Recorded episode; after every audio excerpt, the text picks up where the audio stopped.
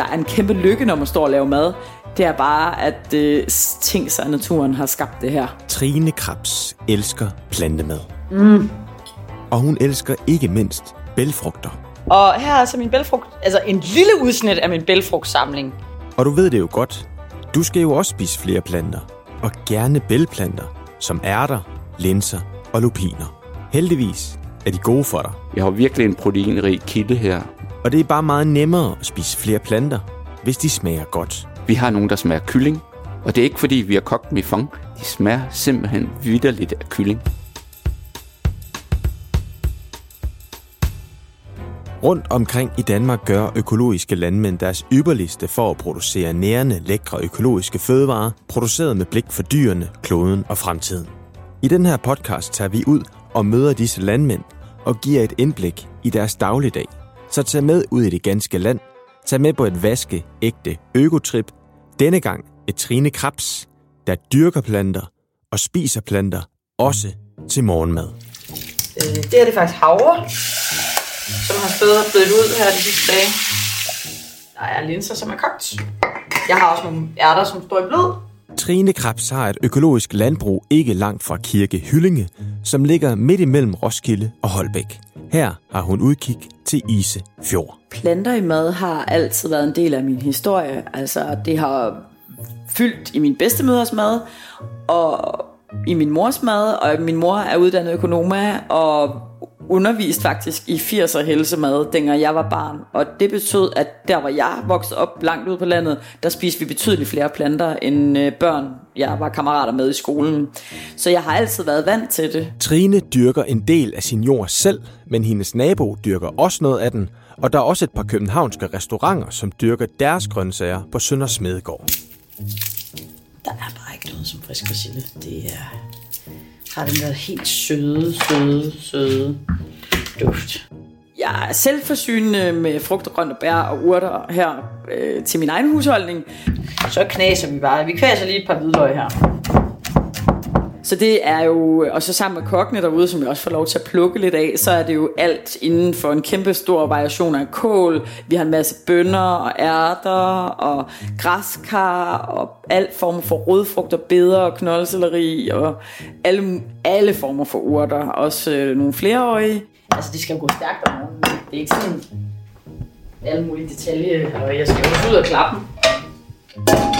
Så øh, der er virkelig mange sorter ude i marken, og det er en kæmpe glæde for mig, når jeg skal lave mad, at det starter med, at jeg pakker, tager kurven med ud, og ligesom bare ser, hvad står allersmukkest og bedst lige nu.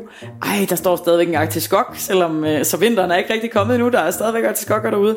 Ej, så skal jeg spise den til aften. Så jeg har ikke nogen plan, før jeg kommer ud og ser, hvad er der. Og det, det er den måde, jeg laver mad på, ja. Og så har vi noget grønkål her, som bare lige bliver groft hakket. Hvidløg på panden, og noget olivenolie. Og så kommer, øhm, så kommer det her kål bare over i det. Planternes verden er jo stort rige. Jesper Fogh Petersen er ekspert i spiselige planter. Som konsulent hos Innovationscenter for Økologisk Landbrug ved han, hvad det særlige er ved bælfrugter. Men den her bælfrugt, den er særlig ved, at øh, ja, som navnet siger, at så ligger frøet i en bæl. Bælfrugter, det bliver det nye sort. Og alle danskere kender sikkert en ærten ude fra køkkenhaven. Øhm, den ligger frød i en bæl. Så er der noget, der hedder hestebønder. Vi har almindelige buskbønder og stangbønder. De ligger også alle sammen i bælge. Nogle af dem, man måske ikke lige ved er en bælfrugt, det er en linse.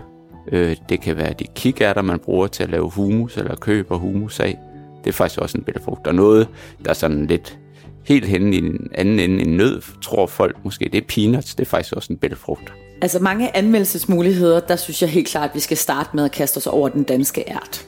Fordi vi kan dyrke den rigtig, rigtig godt. Der findes en masse spændende sorter. Vi har også øh, nogle, nogle arvesorter, eller nogle sorter, der har eksisteret længe i Danmark, som vi skal have opformeret, så vi kan få en masse spændende sorter. Så forestil dig, at du kan få ærter i alle farver og størrelser, og alle mulige forskellige smage, og nogle af dem har en tyk skal, som der tager lidt mere tyk på, og nogle har en tyndere. Og, altså, der er en kæmpe stor mangfoldighed i ærter. Og det kan vi bare hurtigt få i gang. Noget af det rigtig gode ved bælplanter er, at de er fyldt med proteiner, ligesom kød. der er vi faktisk op på, at det starter ved 20%, hvor kornet så startede ved 10. Øh, men øh, soja, øh, hvad hedder det, bønner og lupin og sådan noget, det er helt op på omkring 35% øh, protein, så vi jo vi har virkelig en proteinrig kilde her, øh, hvor vores almindelige er, den ligger kun lige lidt over 20, og øh, hestebøn omkring 28, og linser også sådan omkring 25-28. Så det varierer lidt efter, hvilken art af planter vi er indenfor.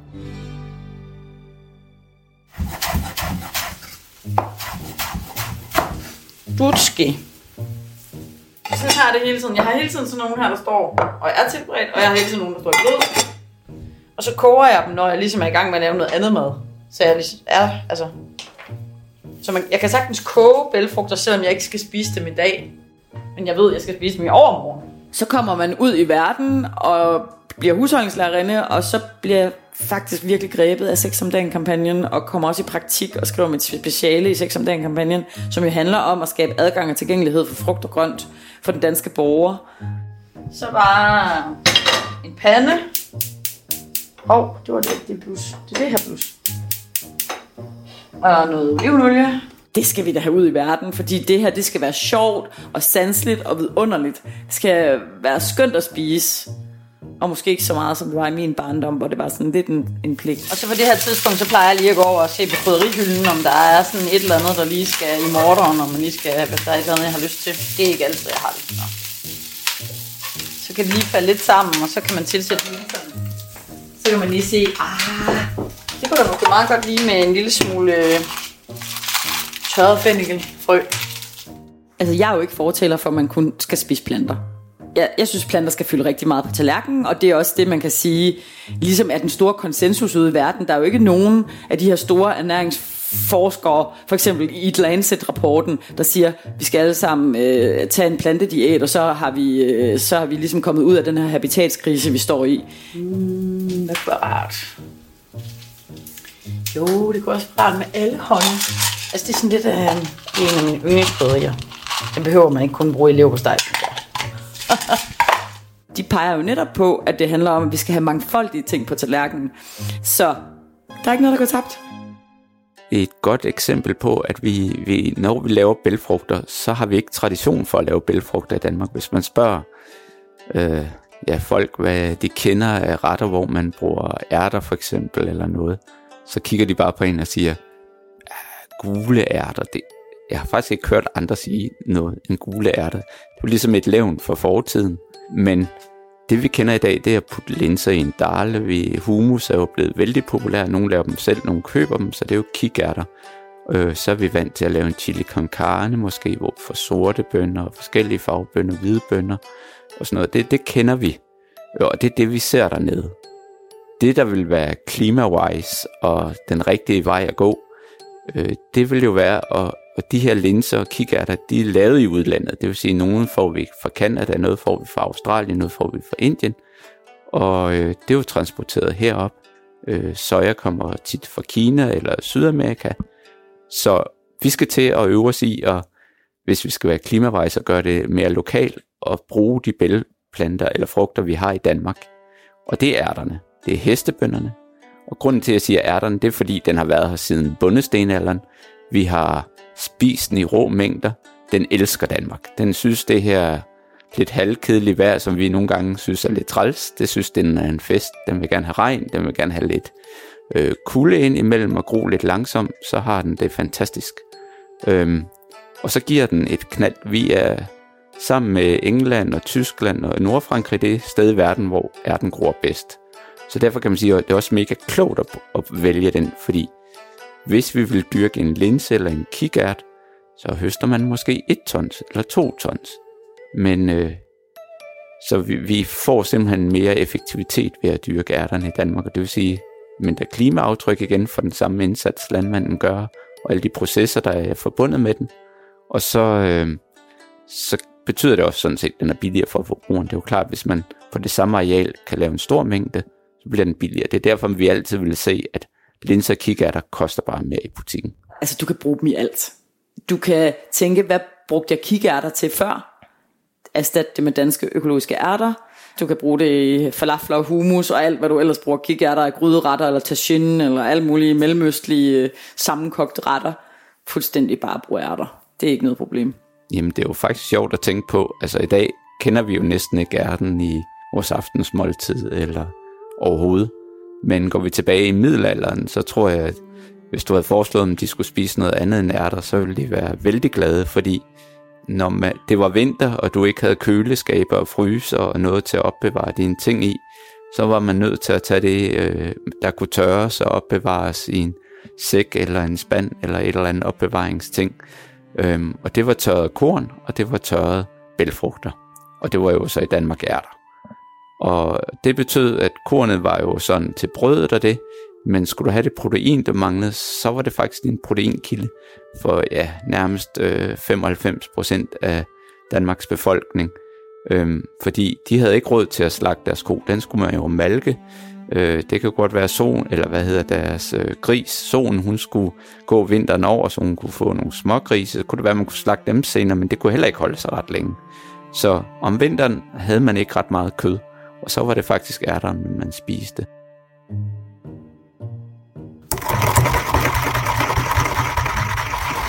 Og så er det bare sådan lige for at skabe en variation.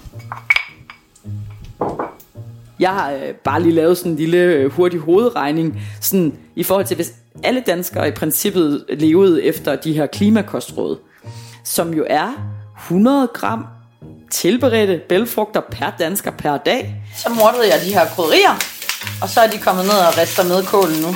Så regnede jeg bare sådan løsligt om til, at så er det sådan 100.000 ton bælfrugter, vi i princippet skal præs- altså, producere i Danmark. Og de her, de er kogt med laverblade og toppen med forvokset fennikel.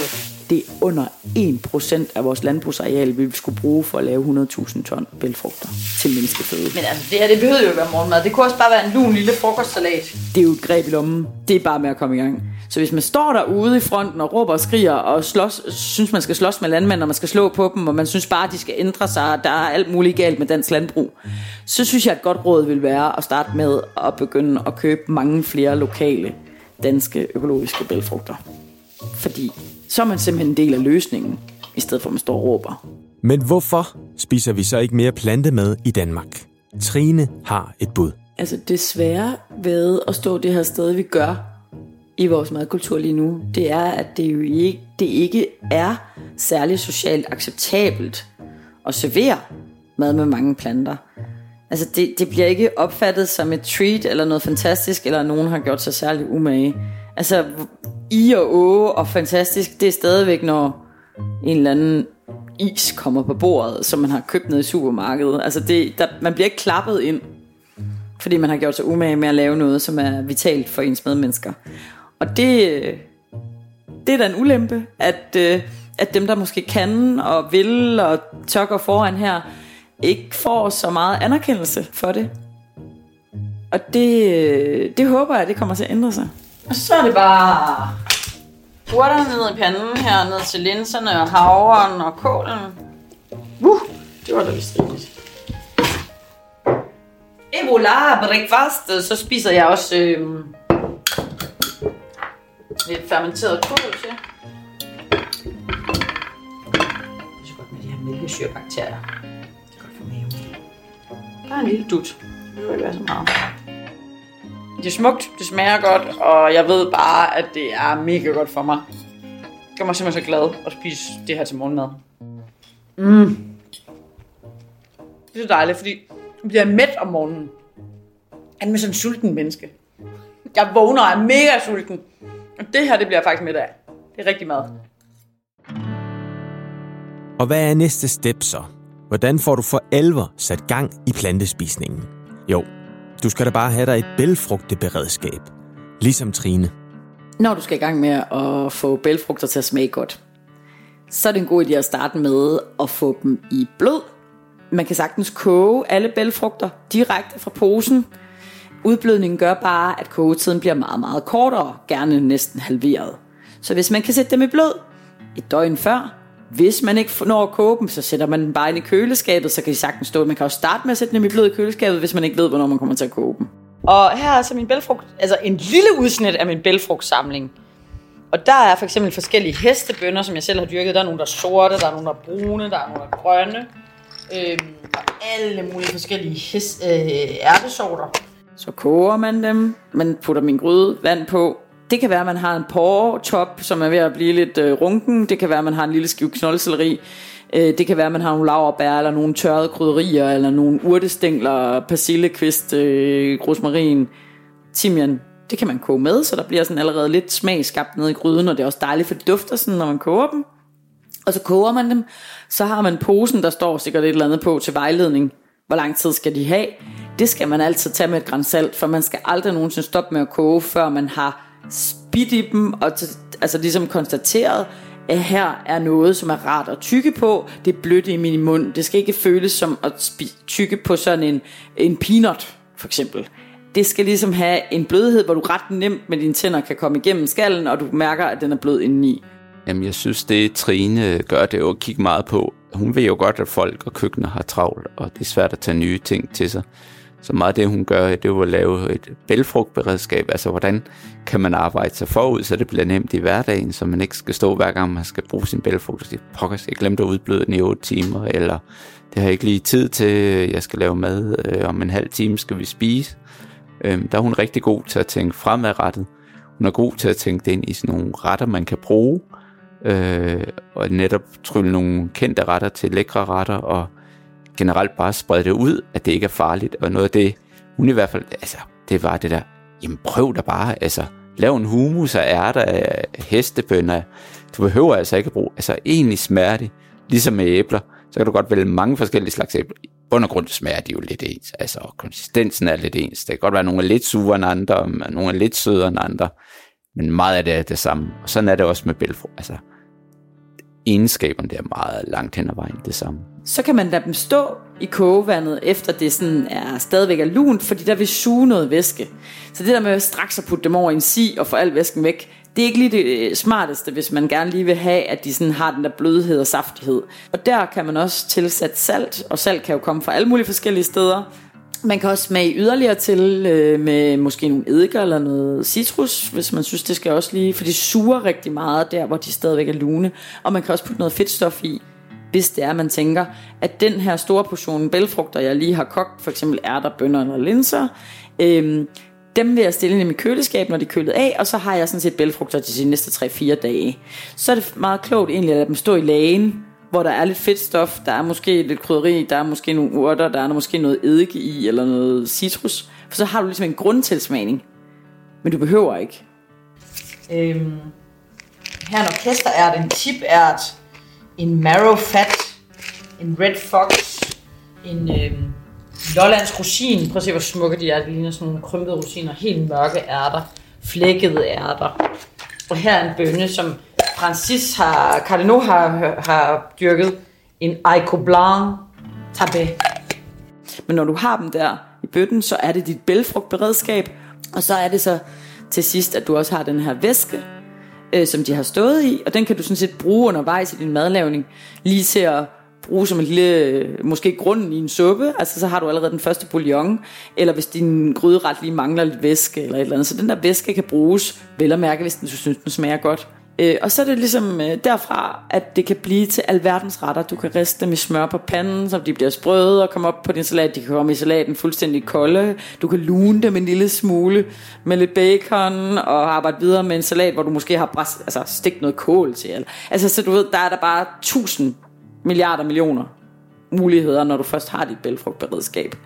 Du kan lave fars, og du kan putte dem i kagedej og i brøddej, og altså det tærte dig, altså du kan bare blive uendelig meget ved.